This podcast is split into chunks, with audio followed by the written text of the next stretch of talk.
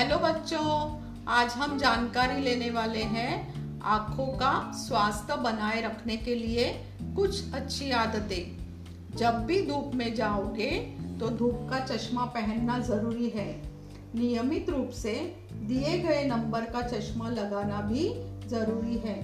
Mobile, TV का अधिक उपयोग ना करें और रोज़ाना आँखों का व्यायाम करना ज़रूरी है। जो आँखों के स्वास्थ्य को बनाए रखने में मदद करेगा और हमें इन आदतों को रोज़ाना बनाए रखना चाहिए। Thank you